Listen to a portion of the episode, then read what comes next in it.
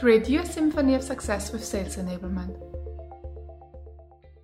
I'm here with Amy Franco today, LinkedIn sales voice, sales strategist, and author specializing in B2B sales. Hey, Amy, welcome. It's nice to have you here today. Britta, it's so good to see you. I have been looking forward to our conversation today. So when it was on the calendar, I, I couldn't wait to uh, get into Zoom and have our have our talk today. Great. Same here. Thanks. It's a pleasure welcoming you.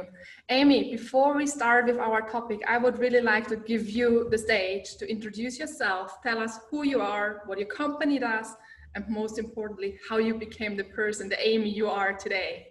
Oh, sure. Happy to do that. And uh, welcome to everybody who's joined us today. I, am thrilled to be here with all of you.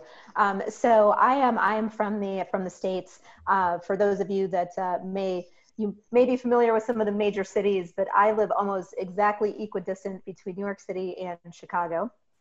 And uh, I am the CEO of uh, Amy Franco Associates. And I work with organizations primarily mid market and through uh, sales strategy and uh, skill development. I help them accelerate their sales results and their growth results. Uh, to, to get to the question of uh, who, what, what has made me, uh, what, what, how I've become the person I am today, you know, I would say very, very quickly that uh, sales and leadership are, they're really in my DNA. I always knew from a young age I would start something or lead something. So that that entrepreneurial spirit and sales being a part of that has has always always been with me. And then the other thing I'll add, um, if I could use one word to describe myself, I would say I'm I'm a connector at heart. And uh, Britta and I meeting one another through LinkedIn is the perfect example of that. She reached out to me on LinkedIn to be a part of this series with all of you.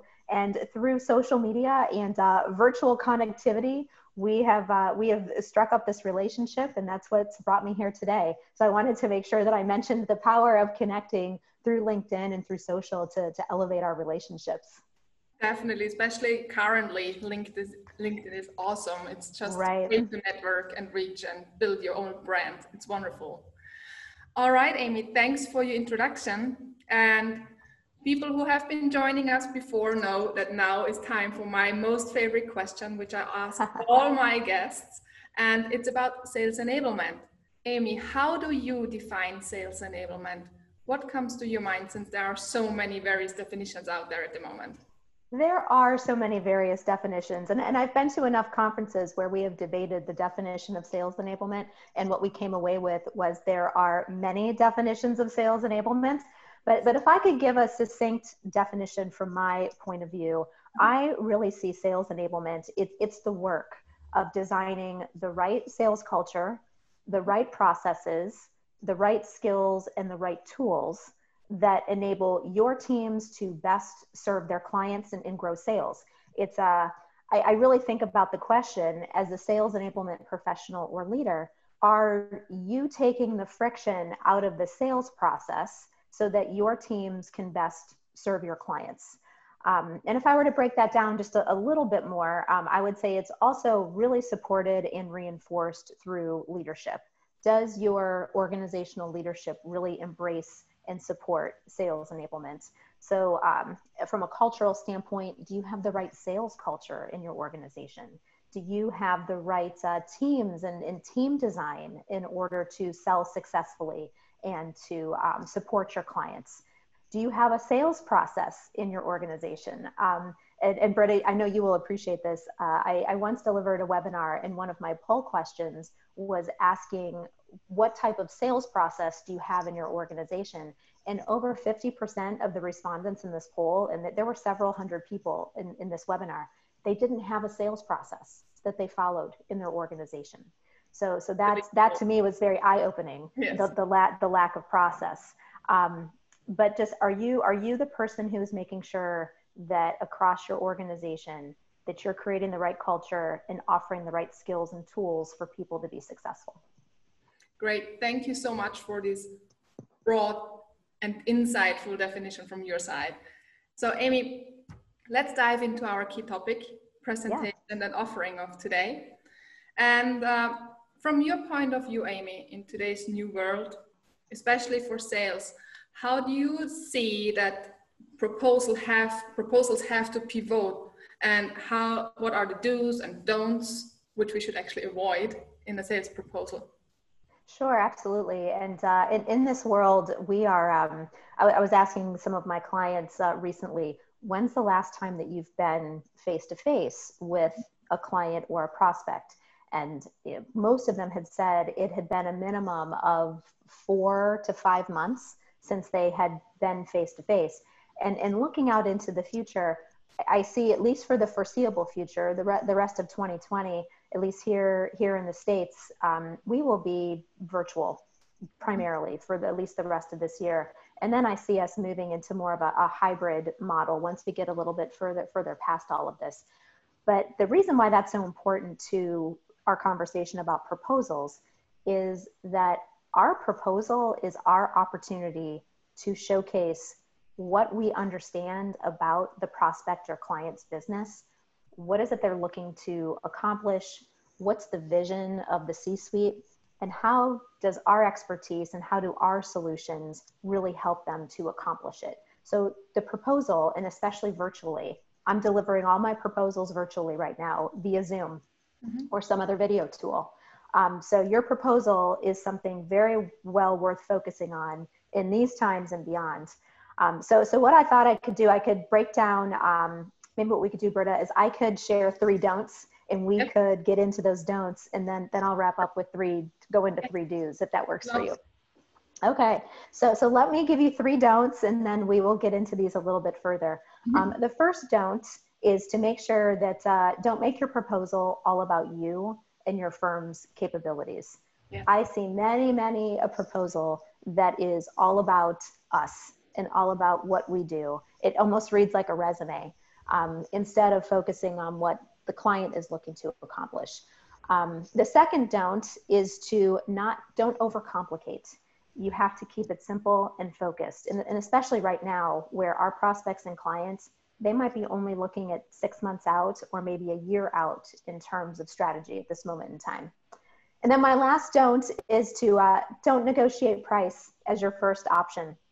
We can use we can use uh, pricing strategically but don't go there as your first choice when you are in your negotiations with a client. Okay, thank you. So if I summarize it, the first don't is don't use your proposal as your resume. The second, right. don't over uh, make it overcomplicated and oversell in your proposal. And the third one, don't negotiate on price at the first point. Right, exactly.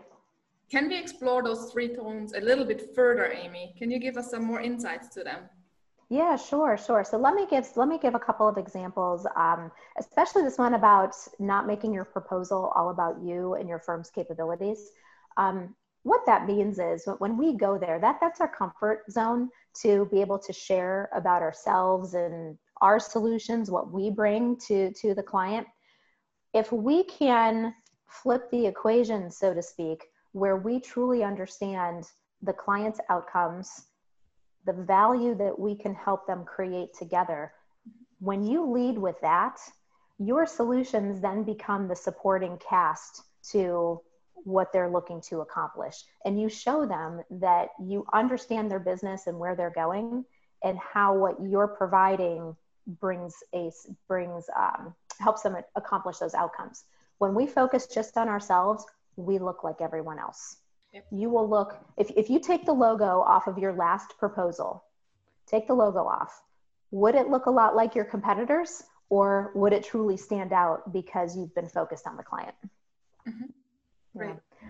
Um, if I if I uh, offer a little bit more on the second one over um, to not overcomplicate, yeah. it is very easy to share everything that we do in in the uh, in the hope of seeing what might resonate with a prospect or client mm-hmm. but simplification is really where we want to focus because what it will do is what it helps you to be very clear on what you're proposing to a prospect or client when you keep it very simple on a, a couple of options to help walk through it's very simple it's very focused when we overcomplicate, we make it hard for them to say yes because we make it hard for them to see the path forward. It, it looks muddy and it looks it looks too hard. And when something is too complicated, our human nature is to set it aside, we'll decide later, or we will stick with what we have because at least we know with what we have, we can, even if they're working around things, um, they'll, they'll stick with it versus making a, a, a decision to change. Um, and then the last one around uh, not negotiating price on a first option. I, uh, I, I, had a client from the uh, right. I had I had a client once who they they had won an engagement, and um, what had happened was that the client made one more ask. And for those of you that are listening out here, maybe this has happened to you. I know it's happened to me. They had one more ask, and the ask was, "Would you be willing to reduce your fees by X percentage?" Because there's no harm in asking, right? They they might get a yes. And they did from this client. And without negotiating terms or negotiating anything else in the solution, they lowered their price. Um, they met them halfway on their request. And I'm not saying to never do this, do it strategically. Make sure that you truly understand the why behind the request. And I always make an effort when a request like that is made, you need to negotiate things out of your solution and out of your terms in order to make sure that you aren't delivering the same thing up here, but now they've asked for a price that's down here. Yes. Um, it, right right now is is definitely different times. Let's say where um, you may have some clients that are coming to you because they are struggling to make payroll. They might be struggling with cash flow over the next quarter or two or longer. I'm not saying to never do this, but understand what's happening in the business and, and see what you can do first before having to negotiate price. Um, so, so be flexible with these during these times, but don't go there as your first go-to. Great, thank you for that insight. I really like that you actually have to stay agile and flexible also in this discussion and understand again understand your customer take him first awesome right right and you know if someone does ask you to reduce a fee um, or a price for a product, you don't have to answer that right away. You can certainly take time to review it and understand more about what they're looking to accomplish. So then you can go back to your business and make an informed decision about how you'd like to move forward. Exactly. Thank you. All right. So we heard three don'ts and had a deep dive there. Let's take it on the positive side. What are okay. the absolute do's to make a standout proposal? Okay, let's talk some do's here. The first one is you need to uneven the playing field. And, uh, and I'll d- dig into that one a little bit more. So that's the first do. Mm-hmm. Um, the second do is to focus on the rule of three. And mm-hmm. then the third do is to focus on outcomes and value. I, I touched on that a little bit already. But, but th- those are the three do's. And uh, I can dig into those a little bit more, provide a little bit more detail on those. Um, this, this one about unevening the playing field is interesting because it usually gets a, gets an eyebrow raise. so what what do you mean about unevening the playing field? And and it does not mean doing anything that is out of integrity or something that could hurt a client relationship in any way. It's exactly the opposite. It's thinking differently than our competitors and finding ways that are with integrity to look different than our competitors. We know we know that we're unique and we feel unique and we know that we're a difference maker but in the eyes of our prospect or client we often look the same. Mm-hmm. we, we often look the same to them. Um, so when you think about unevening the playing field think about the things that can really make you stand out. And, and i'll give you an example from, from my own own life i was working on a really large uh, pursuit a really large rfp and I, um, I had a good relationship with the decision maker. And there were a number of people around this decision maker who were also they were influencing the decision. And they, they would be part of the implementation once the client made a decision to go forward. And so i had asked if i could interview each of the people that would be part of the presentation and part of the implementation team and my decision maker said yes uh, please uh, and, and gave me access to those people and she had someone on her team raise their hand to say well, shouldn't we be doing this for all of the all of the solution providers that will be part of this process? And, and she was very savvy.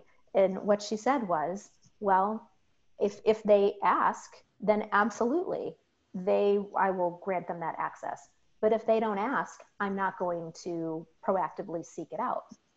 so so the lesson in all of that was to to make the ask and find those ways to really stand out because that that helped me learn a lot of more information about my client that my competitors didn't know.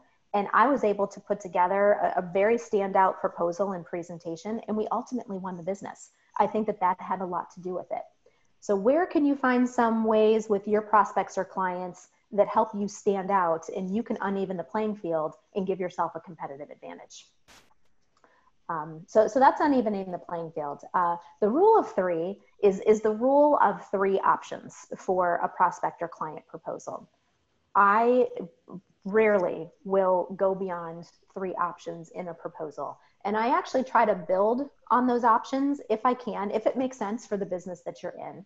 But what I have found with the rule of three is that our, our we are able to better remember things in 3s mm-hmm. And when they build on one another, we're showing our different capabilities naturally by tying it back to their outcomes and value, and they build on one another. And so, what I have found that that does is it fosters really good conversation and collaboration, but it doesn't create things that then become overcomplicated. And, and lots of times I'll find that um, our a prospect or client will maybe land on a hybrid of some of the options. So, so it gives you an opportunity to continue to be creative with a prospect or client, but you're keeping it very succinct and following that rule of three. It will also make things easier for you. You'll have more confidence and clarity when you when you present them versus having to offer four or five or more types of options. Right. Yep. And then um, then the last one is that uh, your solutions are really the supporting cast. They focus on outcomes and value. Outcomes and value will be your true north in any prospect or client situation. Do you know what it is that they want to accomplish in your work together? Do you know the value that you'll create together? And value can be to the organization, or it can also be to the to, to, the individual decision maker or people involved in the process. So, so there's different types of value there. And then do you also know what what measures of success will tell you that you're making progress in your work together. If you can hone in on those things, then your solutions can line up to those three things, mm-hmm. and everything in your solution can tie back to outcomes and value. So if you can focus in on those and really understand those, your solutions support them, and your prospect or client can then see a clear path forward in working together. They, they, they understand and they know that you get them and that you have taken the time to understand them and their business and you'll you'll stand out that way definitely. All right let's apply the rule, rule of three immediately. So yes let's do that. are uneven the playing field play field. Use the rule of three and focus on outcomes and value for the customer in the overall end. Super. Yes. thank you so much for that amy. All right. I mentioned in the introduction that you are an author, Amy, and your book, The Modern Seller, is an Amazon bestseller and number one release. It was named as one of the top sales book by the magazine Top Sales World. And in this book, you talk about five crucial skill sets of a modern seller and what they have to have to stand out and rise above the others. Can we take a closer look at those five skill sets, what they are and how you define them? Yes, absolutely. So, um, so, so for all the skills that we need to have in the sales profession and in sales enablement, so these are things like you know, prospecting. We just talked about presenting, negotiating, closing. Th- those skills will they are crucial and they will absolutely remain with us. We we have to master those skills. In working with my prospects and clients, I started to uncover some other capabilities that they needed to build in order to be successful. I like to think of them as the skills behind the skills. Mm-hmm. And so that that was really the catalyst for the book that if we build these five capabilities, we will become even we will we will master sales and master sales enablement even more so. So so I titled the book The Modern Seller. And uh, the modern seller is agile, um, entrepreneurial, holistic, social, and an ambassador. And, uh, and if you'd like, I can just, I could give a short working definition for, for each of those. And if there's time, we can, we can talk more about any of them that, that you'd like to. Yes. Okay. Please give us. Yeah. So, so, so a modern seller is agile. Um, I, I would say agility is probably the name of the game right now, especially especially in business and in life, right? Um, but in a modern selling context, a modern seller who is agile is really able to help their prospects and clients see ahead of the curve, to see forward into the future. Um, they, they, they are anticipatory. They are able to process lots of information quickly and help their prospects or clients really see insights with original ideas. Um, so that agility is that ability to be quick and nimble and to really help our prospects and clients navigate the landscape. Um, a modern seller who is entrepreneurial is someone who doesn't just see themselves as an employee of their business. They really see themselves as the founder and CEO of their, their territory, their book of business, your role, whatever that happens to be. And when you think like an entrepreneur, you make decisions differently. You are thinking about the top line of the business and the bottom line of the business. You're, uh, you are managing risk and you are managing opportunity that's a way different mindset than someone who comes in, does their work, and leaves at the end of the day.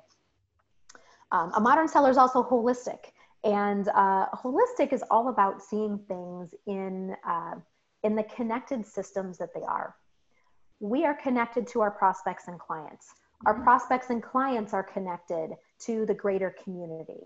Um, our the way that we work with our prospects and clients it's not just us serving them. There are other ecosystems that are serving our prospects and clients. Um, our suppliers our business partners all the groups that are part of the connected ecosystem that help us to be successful with our prospects and clients. Um, so this these are things like looking at your sales process looking at the internal processes of your organization and how do they serve the client and looking at how everything is connected so you could make improvements and have a competitive advantage. Um, a modern seller is social, and we talked a little bit about that earlier, Britta, where we where we had connected on LinkedIn. And it's not about social selling per se; it's about building strong, lasting, strategic relationships. And I think now more than ever, we, we truly need that. Are you building the right relationships? Are you focusing on how your relationships can serve your prospects and clients even better? So, building the right relationships, building the right networks, because relationships ultimately lead to sales results. And then the last one is an ambassador. A modern seller is an ambassador. Um, and this is this is uh, a couple of things. An ambassador is someone who is very well connected uh, into their prospects and clients, into their greater communities, into their industries. And they're also someone whose brand profile really rises above. They embody the values of their organization, but they're also really unique and they stand out and they are difference makers. Um, and I would say the, the bottom line of someone who is really a strong ambassador, you are able to foster loyalty with your clients. A loyal client is three times more likely to continue buying from us. We work so hard to build the clients that we have. What if we spend time really cultivating those clients and earning even more credibility and earning even more of their business so that we can create great value together? An ambassador is very stellar at doing that. So, so let me stop there and see if there are any follow up questions or questions from the group uh, that we, if any of these you'd like to learn a little bit more about. I think there are already some, so we can bring them in now if you don't mind. So we can. Not at all. Yeah, please.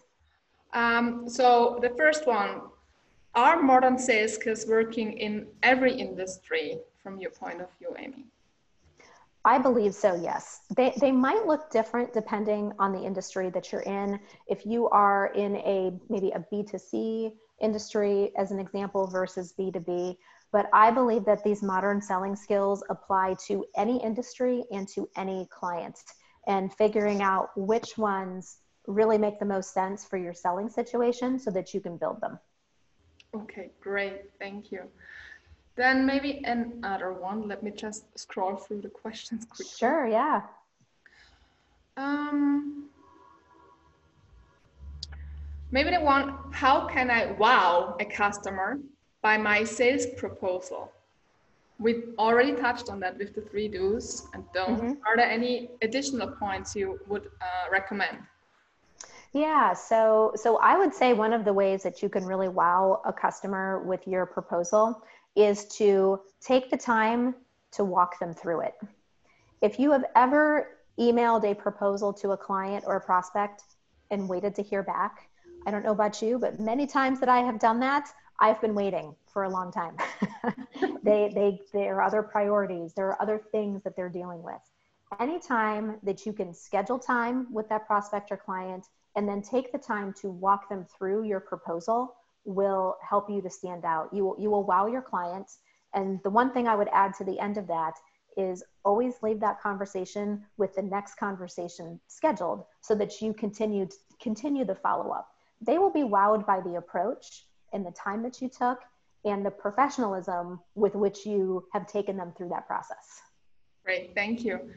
Sure. And then maybe one more because yes, I love speaking to you, Amy, but our time is just flying by so quickly. But I still want to ask this question. Oh, How oh, do I motivate my experienced sales team, which up to now mainly achieved sales success based on personal long-term relationships to apply the modern sales methods? So, so if I'm following that question right, a sales team that has really relied very heavily on the relationship mm-hmm. is needing to pivot.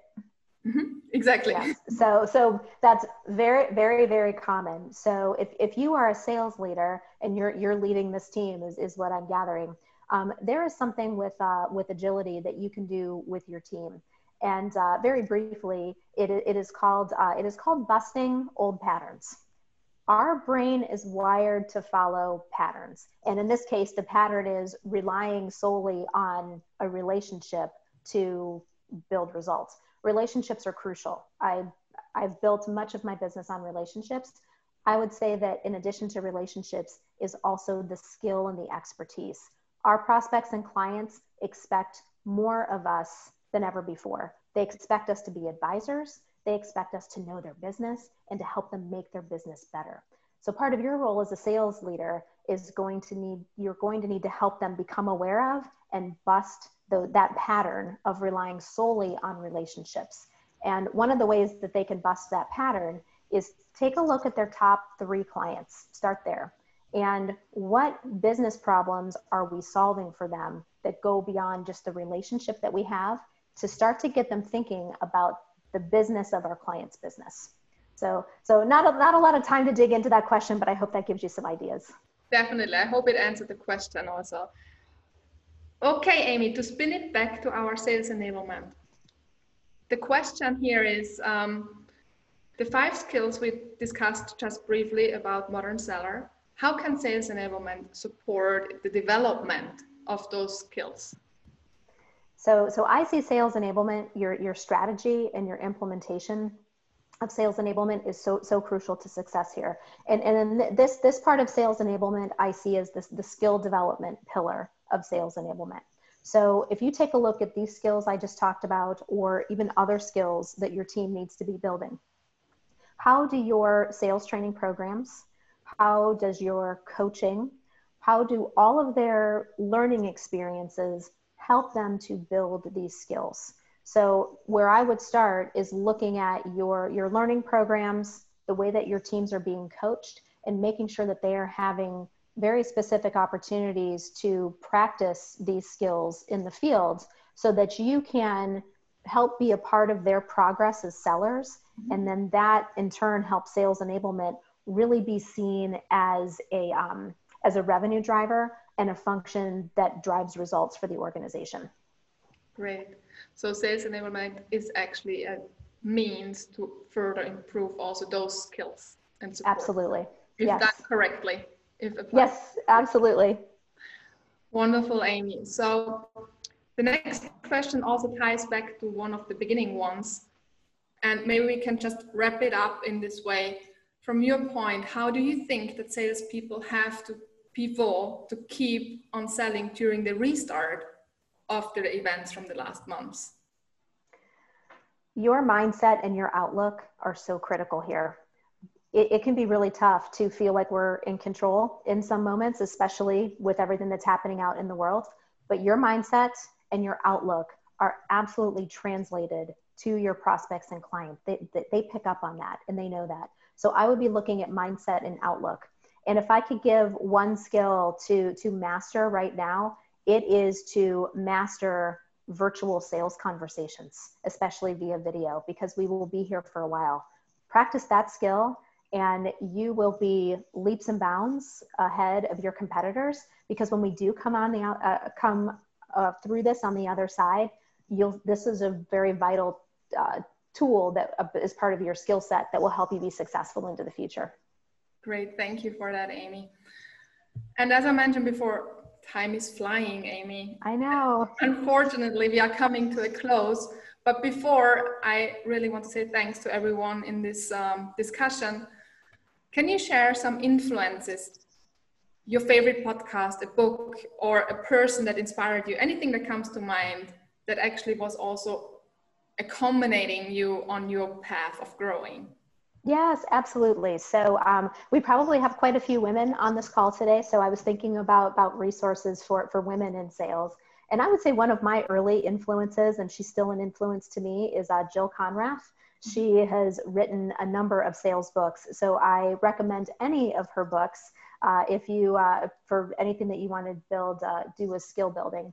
And then um, there's there's a podcast um, that is also for women in sales and it is called um, it's called Conversations with Women in Sales, and it is from uh, Barb Giamanco. And uh, and sadly, Barb recently passed away. Um, and uh, but I wanted to make sure that I shared this with you because the podcast is part of her legacy. It is still alive and well, and she has dozens and dozens of podcasts with other women in sales as inspiration, as skill building, and, and I would highly recommend that podcast. I love her podcast. It's really highly recommended for everyone, not yes. just women, also men. Listen to it. There are so many insightful tips and tricks and do's and don'ts in there. Awesome. Absolutely.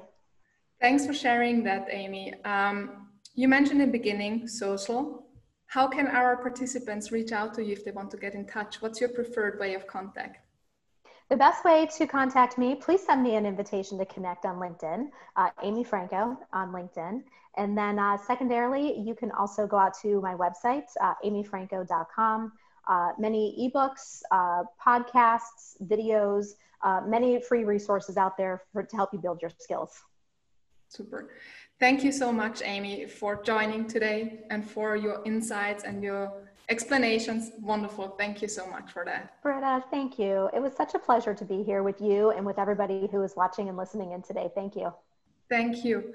All right, everyone. I hope you really enjoyed the conversation with Amy. I loved it. Thank you so much again. And I'm looking forward to our next talk next week, where I will be speaking with Ashton Williams, the Sales Enablement Manager at Ada.